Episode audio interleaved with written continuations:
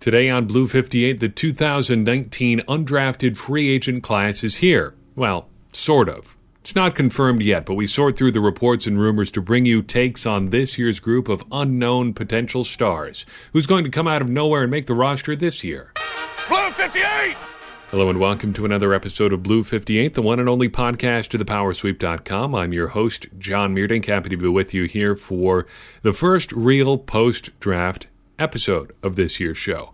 And what better to do now that the draft is really over to talk about the quasi eighth round of the draft, the guys that don't get picked, but teams still want anyway, the undrafted free agents. The Packers have a long standing reputation of giving these guys a pretty fair shake, uh, maybe more than most, uh, it seems. More years than most, at least a couple of them make the roster. But just sitting here in the waning days of April, early May, this seems like it could be a tough year for the undrafted free agent types. Even heading into the draft, it seemed like there wasn't a lot of room for guys. It's one of the reasons I thought the Packers would look to to maybe move up, burn a couple picks, eh, so they didn't have their full complement of ten guys coming in.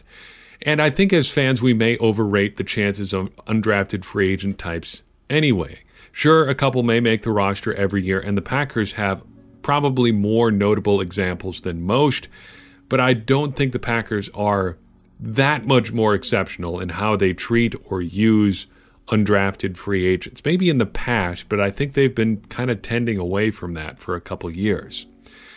As of this recording, we've got a dozen or so confirmed signings. Not confirmed by the Packers, though what's probably going to happen is they're going to drop a news release with the full list of guys they've signed as soon as they're done recording.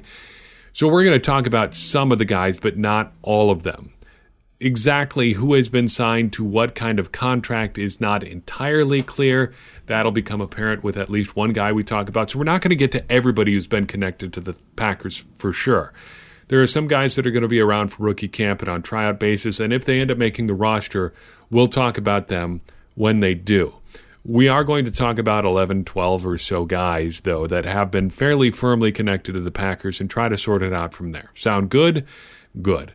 Let's talk about the undrafted free agents so far. We're going to talk about each guy, give you a little bit of insight into his height and weight, and I'm going to talk to you about, well, what he reminds me of. Just looking at you know, first impressions of these guys.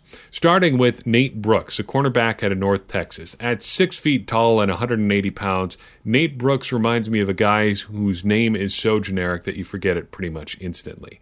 What'd you say your name was? Nate? Nate Brooks? Do I know you from somewhere? No? All right. I'll try to remember. You have to come up with like a uh, mnemonic device or something to keep his name in your head because Nate Brooks just is not really lodge in your brain. But this guy might be one of the Packers' better value signings of the year. NFL Draft Scout had him as the number 29 cornerback in the cra- in the class. Some places projected him as the, you know that fourth, fifth, sixth round pick type. Just okay speed, but he was relatively productive. He had six interceptions and 16 passes defensed as a senior, and he was a Thorpe Award semifinalist. Guy seems like he can play. I don't know what the competition's like at North Texas. Not great, not SEC level competition to be sure, but it seems like he got it done, and he got some fairly decent recognition. Could be something there. Moving right along, my favorite name of the undrafted free agent class so far, Yosh Nijman an offensive lineman from Virginia Tech. Big fella, 6'7, 324 pounds. If Nate Brooks is the guy whose name you're going to forget instantly, Yosh Nijman is the guy who's going to have to explain his name forever. My name's Yosh. Josh? No, Yosh. Okay, Josh. No, it's Yosh. And then they'll write down Josh in the form anyway. Full name is Yosuah Nijman. He had some injury problems in college as a sophomore, started all of Virginia Tech's games at left tackle in 2016. 2017, he started the first eight before he missed the rest of the season with a leg injury. And then last year, he started 11 games at right tackle before missing the last two with an injury. This is a guy who might actually be a little bit too big. Six foot seven's pretty up there. And that's where you start getting that waist bender trait that guys talk about when they talk about negative characteristics for offensive linemen. A guy who bends at the waist as opposed to the knee is going to have problems with flexibility, is going to have some problems probably with lateral mobility, and it's harder to generate power in the run game when you're bending at the waist as opposed to the knees because you're not really maximizing the strength you can get out of your legs if you bend at the waist. Not a good thing for an offensive lineman to do. Still, you like the pedigree of starting a lot of games. You like a guy who plays a lot. And 6'7, 324, even if it is a little on the taller side, you like the size there. And he's described as a fairly good athlete. Going back to the NFL draft scout, well, he was their number 19 tackle in this draft class. No slouch there either. Sticking on offense, let's talk about Manny Wilkins, a quarterback out of Arizona State. Could be the best athlete, one of the best athletes the Packers have signed in this undrafted free agent class. Six foot three, 200 pounds, very slightly built for a quarterback. He was 193 pounds at his pro day. He was down to 181 pounds not long before that because he had had surgery on a torn MCL that occurred during ASU's bowl game late in the season. So he didn't run, did just a very little bit of stuff uh, at ASU's pro day, but still a very good athlete and kind of reminds me of a baseball player between the name, the build. Um, just seems like a baseball kind of guy. Uh, he didn't do a lot of pre draft stuff, like I said, but he was fairly successful in a spread offense type system in college. He once threw 192 straight passes without an interception. That said, he's not been super accurate, though. His best single season completion percentage was 63.4 as a junior. Not super great, probably not what you're going to look at. And it's tough to tell how serious the Packers are about the quarterback position. They did add some competition here with Manny Wilkins and potentially the next guy we're going to talk about, but they didn't draft anybody. So, how much competition do the Packers really want here? I would say Wilkins for sure and probably their other quarterback prospect who's up next, are both more than Camp Arms, arms, but probably not a lot more. And it wouldn't be surprising to see at least one of them get cut before training camp even starts because the Packers could be sitting at close to five quarterbacks on the roster if, if this if this holds. The next guy up is Taylor Cornelius, a quarterback out of Oklahoma State. This one's a little bit tough because this is what I was kind of referring to earlier when you're not really sure who's signed or, or to what extent. Uh, Oklahoma State reported that Cornelius had signed with the Packers. His agent says it's just for a rookie camp tryout type thing. We'll have to see exactly how this sorts out. And we're at a little bit of a disadvantage. I kind of thought the Packers would have their info out by now, but this could be one of the reasons they're trying to see who gets what and where. Plus, they've got their mini camp coming up this week. At six foot six, 224 pounds, whether he's on the roster officially, just a tryout guy, or whatever, Taylor Cornelius reminds you of a lumberjack. In fact, we're going to call him Yukon Cornelius from here on out. Seriously, though, big athletic dude, low 4 7 range in the 40 yard dash at his pro day at Oklahoma State, a 38 inch vertical. You almost want to see if you could put on 20 more pounds and play tight end with numbers like that. But a good story here a former walk on at Oklahoma State rises to become their starting quarterback, and really a tremendous athlete everywhere he's gone, dating back to his high school career. He ran for more than 400 yards and 10 touchdowns at Oklahoma State last season. Back in high school, tremendously productive. Don't even want to talk about the numbers, they almost look not real. But suffice it to say, he was a very good football player in high school. He was also all state in baseball in high school, a regional high jump champ. Uh, his cousin was a gold medal swimmer back at the 1996 Olympics, and he had another cousin who played in the NFL for a little while. He also graduated last May with a marketing degree, so a little bit older than some of these other guys, but still interesting player here. And he, I would say, is definitely more than a camp arm if he makes it all the way to the actual roster. Maybe not a lot more, but probably a little bit more. Moving right along, we'll jump over to the defensive side of the ball and talk about Javien Hamilton, a defensive back out of Mississippi.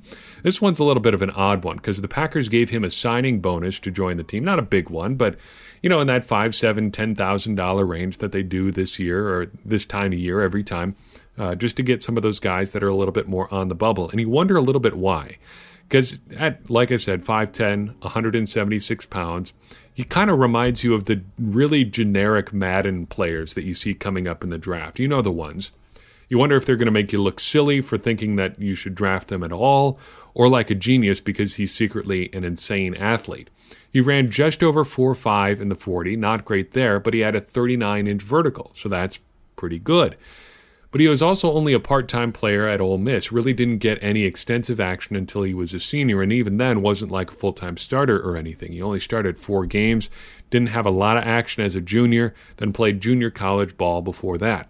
So you're wondering a little bit what the Packers are seeing there and how he could fit into this defensive back room. Sticking on defense, let's talk about Randy Ramsey, an edge from Arkansas. Six foot four, 236 pounds. He reminds me a little bit of a pro wrestler. You can really picture someone just announcing the heck out of his name, Randy Ramsey, or something like that. The Packers had a pre draft visit with him, so they obviously thought pretty highly of him even before the draft arrived. He'll be 24 years old in, in September, so on the older end here, too. Also, very interesting story. He was a Bret Bielema era recruit at Arkansas. He joined the program in 2014, but left after his first season for academic reasons. He worked his way all the way back through his a- academic issues, then came back as a walk on, had two or three more seasons in Arkansas. He's one of these athletic type edge rushers that the Packers always seem to pick up a couple of post draft, and why not? These are good flyer type prospects to get. Not a super tremendous testing athlete, ran in the 4.8 40 yard dash range, not great, but he is the very definition of a true multi sport athlete growing up. This article from uh, Hogs Illustrated kind of illustrates that point, if I can use that word twice. Quote Along with his brother Alan, a former football player at Wake Forest, Randy Ramsey played several sports growing up, including basketball, soccer, and baseball swimming, and running track. He even tried his hand at ice hockey for a short time. End quote. Does a little bit of everything, and he'll get a chance to, to make his mark in Green Bay this spring.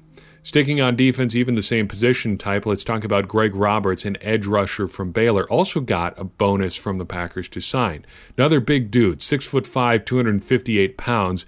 He reminds me of a guy that makes you say, didn't they sign him before? No? Maybe I'm thinking of somebody else. Okay, I guess not. It could be because his dad played in the NFL. Greg Roberts Sr. started 45 games for the Buccaneers from 1979 through 1982. And talk about living in your dad's shadow. His dad is mentioned twice in Roberts, Greg Roberts Jr., that is, official Baylor.com athletic profile. And the elder Roberts is mentioned before the son in the son's own NFL.com draft profile. How silly is that? Can we just talk about the guy at hand? Now I've spent a minute talking about his dad anyway. But another big, strong edge type, kind of inconsistent in college, but he had tons of turnover in the defensive coaching ranks at Baylor. So not a lot of continuity there. Like a bigger, perhaps slightly less production version of Randy Ramsey here, though. You just want a, a lottery pick or a lottery ticket at a position where you need a lot of guys you might as well get the big, strong types. Let's stay on defense, or offense maybe, with Kabion Ento, a wide receiver, or is he, from Colorado. Low six feet range for this guy. Some people have listed him as tall as 6'3. Other sites say he's only about 6'1, but he's about 190, 190 pounds. He reminds me of a Star Wars character entirely because of his name. But you want traits over production. Kabion Ento is traits over production.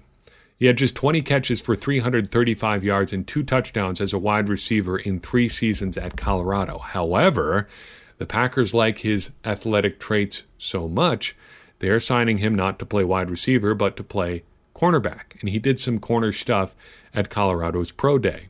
He went to junior college first as well, as, as did a couple other guys that we've talked about already. And he's not super fast. He ran 4 5 in the 40 yard dash, but Kabion Ento is going to absolutely jump out of whatever gym you put him in. He had a 41.5 inch vertical and 11 foot 1 inch broad jump. Not bad, young man. If nothing else, he should be able to jump with the uh, very tall, very athletic receivers the Packers have on the roster. Back to offense, let's talk about Davis Koppenhaver, a tight end out of Duke. He is six feet four, 240 pounds, and he reminds me of a golfer. Yeah, Davis Love it has the name comparison there too, but Davis Koppenhaver sounds like a guy who's going to finish fourth at the Masters once and then somehow go on to make like $10 million in lifetime earnings, despite you never hearing from him really again. He's just going to keep grinding out small check after small check after small check and play golf for a living forever and make a ton of money doing it. This is not that, though. He's a tight end who really doesn't seem to have done that many notable things, even at a not super notable football program like Duke. In fact, about the only notable thing you can find about Davis Koppenhaver is that he was catching passes for Daniel Jones, the sixth overall pick in the draft, somehow, at Duke's Pro Day. Not super productive, but also very productive in odd ways. To wit, 49 catches for 431 yards in his career but he scored 14 touchdowns, most of them as a senior. He had 14 catches for 115 yards and seven touchdowns as a senior at Duke. He graduated with a degree in psychology about a, a year ago exactly in 2018. Back to defense. Let's talk about Curtis Bolton, an inside linebacker out of Oklahoma. This is the more prototypical off the ball type linebacker, not an edge type. You're talking inside linebackers here. And in the case of Curtis Bolton, a pretty small one. He's six feet tall, 218 pounds. There's undersized for a linebacker, and then there's that. That's both short and light. He reminds me of an extremely off brand Clay Matthews because Curtis Bolton isn't just Curtis Bolton, he is Curtis Bolton the third, like Clay Matthews. Bolton the third didn't play regularly until his senior season at Oklahoma when he became a starter for the first time. And when he got to start, he was very productive about 140 tackles and four and a half sacks in a single season for the Sooners. And a pretty good athlete, too 4'5'3, 40 yard dash, 9'11 broad jump, solid agility numbers. He says, special teamer to me all the way. Matthew Eaton back on the offensive side of the ball is another enormous wide receiver out of Iowa State. Six feet four inches tall, 211 pounds. He reminds me of a guy whose name you want to make into a pun but can't quite put it together.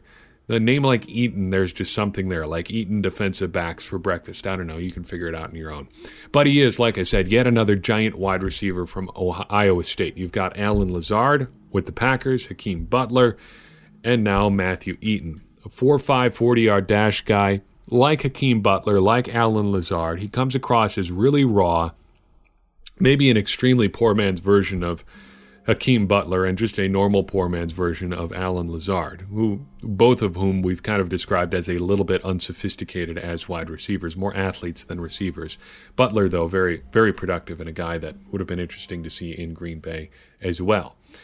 I don't know if this guy is going to get there in the short term, this seems like a project sort of signing for the Packers. Finally, let's talk about Larry Williams, an offensive lineman from Oklahoma State. Another big boy here, six foot four, 330 pounds. That's pretty good sized even for a guard, which, which it appears that he is going to be. He reminds me of everybody's big friend named Larry. You know anybody small named Larry? Larry is a solid big guy name. Other solid big guy names too, like Frank, Vern, Bruce, Chuck. Larry seems like it should be in that category too. Big injury issues with Larry Williams. Both 2016 and 2017 seasons were shortened by injury, but you like his size, and if he's got any athleticism to go with that size, he's probably a worthwhile look on your offensive line. So, among these guys, who's actually got a shot at the 53 man roster? It's a pretty short list. For guys who are actually looking to get to the special or to the 53 man roster, boy, if we talk about those day three picks as lottery as lottery tickets, what are these guys? These are like the Mega Millions lottery tickets. The odds are very very slim, but if you get a really good one, it's like hitting that four hundred million dollar jackpot. To me, I think there are two guys that have really good shots at the 53, and to find those those archetypes to look at, to me, you're looking for special teams guys or guys that are too good as developmental prospects to stick on the practice squad. The first category, I think, fits Curtis Bolton to a T.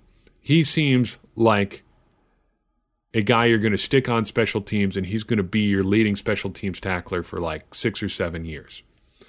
He's athletically very similar to Ty Summers, the seventh round pick, a little bit smaller, and that could be a problem for him. If he's going to make the 53 man roster, it's probably going to be as a special teamer. The other guy I like as a shot, or who has a shot to make the 53 man roster, is Josh Nijman. The Packers' backup tackle spot is wide open right now. I know they talk about Billy Turner as a guy who can play guard and tackle. That's far from ideal. If he's lining up at tackle, that mean means something has happened to one of your two starting tackles. So now you're weakening potentially two positions by moving him from guard to tackle. If someone can come out in training camp and show that they are capable of holding down a tackle spot with some degree of confidence, they might have a spot ready made for them on the roster. That could be Josh Nijman. I'm not saying it's going to be, but out of this free agent group, he's one of the guys I think has a shot. Anybody else who could stick around? Well, these are going to be more developmental prospects, so probably practice squad guys. I like both of the edge rusher types as potential practice squad guys Randy Ramsey and Greg Roberts. Those both seem like guys who could stick around in the practice squad for a while. I also like Kabion Ento. The Packers know that this guy needs some time to develop. He hasn't played cornerback before, but he's a good athlete. He's got good size. And any of those three seems like a pretty good developmental option. You stick him on the practice squad. You come back this time next year and say, "All right, let's do this for real now. You've got a you've had a year to figure this out at the NFL level. Let's see what you can do." There's going to be a lot of changes with this group, and there will be some names that we missed here. But I think this is a fairly good overview, albeit a quick one, of the uh, undrafted free agent class that the Packers have in Green Bay to start after rookie minicamp, things are going to change a little bit. We'll see about that.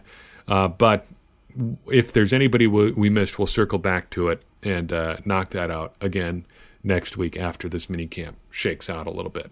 Thank you so much for listening. That's all I've got for you on this episode. Really appreciate everybody who takes the time to download one of our episodes and listen in. If you want to if you liked what you've heard and want to support us, check out our support page at thepowersweep.com. That's where we keep all of our information about supporting the show.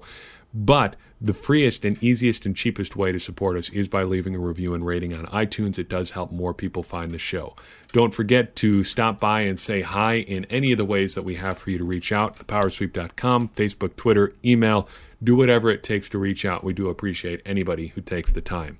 Every bit of feedback you give us, every question you ask, every thought that you drop by helps us make Blue 58 and the Power Sweep better, which helps us continue our mission of making Packers fans, wherever they are, into smarter Packers fans. And as I always say, smarter Packers fans are better Packers fans, and better Packers fans are what we all want to be.